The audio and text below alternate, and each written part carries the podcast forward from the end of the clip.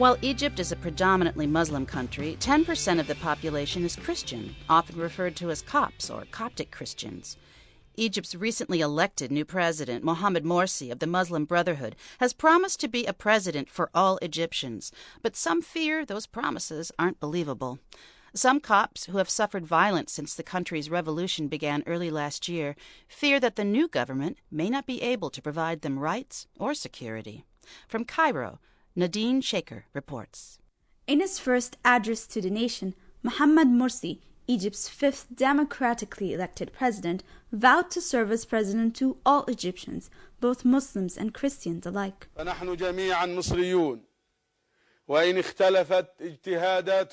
We are all Egyptians, even if our viewpoints are different. We are all nationalists, no matter what parties and trends we belong to.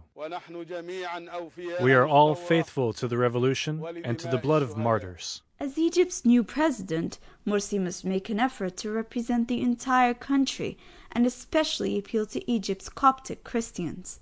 Though many Egyptians viewed Ahmed Shafiq, Morsi's opponent, as an extension of Mubarak's regime, a large number of Copts believed him to be a civilian man in military uniform who would have enforced a civilian government. They are afraid from the future. They are afraid that. Ahmed Gad, a member of the recently dissolved parliament, says that Morsi's presidency poses a problem not only to Copts but also to moderates and liberals. He adds that the Copts must hang their fates on Egypt's military, which represents political stability. The only consistent institution in Egypt now is the army. I think we need the rule of the military, I think, for at least one decade in order to stabilize the Egyptian society and to be a guarantee, uh, at least in the eyes of the ordinary people in Egypt. Gad continues to say that though Egyptians can oppose the military at any time, they will not be able to contradict what some will promote as the word of God. Using religion to enforce their views is what most Copts fear from the rule of Islamists. One of the candidates will enforce Islamic Sharia, while the other won't. But Morsi promised he would not. He is a liar. This Coptic woman, who refused to give her name, expressed her fears openly in the poor settlement town of Manshayat Nasser, Il Manshaya for short, which harbors a large Christian community and is otherwise known as the Garbage City for being a hub of garbage collection and recycling in Cairo.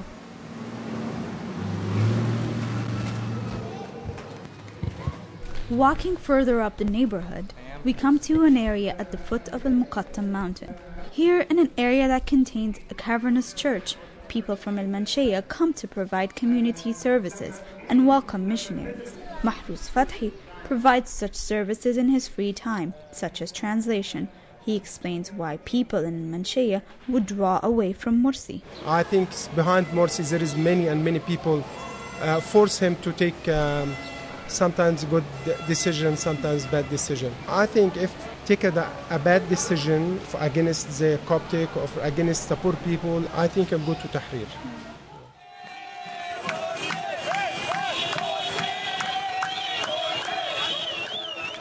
Though news of Morsi's victory caused much jubilation in Tahrir Square, the outcome of the elections can only be compared, for Egypt's Christians, to a glass half empty. Morsi is charged with the difficult task of sparring with the generals of the Supreme Council of Armed Forces, the ruling military junta. The generals released a constitutional declaration that gives them legislative and other authorities. What might tip the balance, however, is a standoff between the military and the Brotherhood. Midhat Ramzi, who works in the pharmaceutical industry, believes that leaving the struggle between both political poles to play out could last a long while. I think it will maintain for at least three to four years. Ramzi believes Morsi to be the lesser of the two evils. When we're talking about Morsi, uh, it seems the results save Egypt from a lot of blood. You think there is going to be a civil war if Shafiq won? Yes. Definitely yes, and this is my feeling in between all social classes in Egypt. For its part, the Coptic Orthodox Church has been quick to congratulate Morsi on his victory on the same day the results were out. Father Athanasius Meher of St. Michael Church in Sheraton explains in detail the church's position. As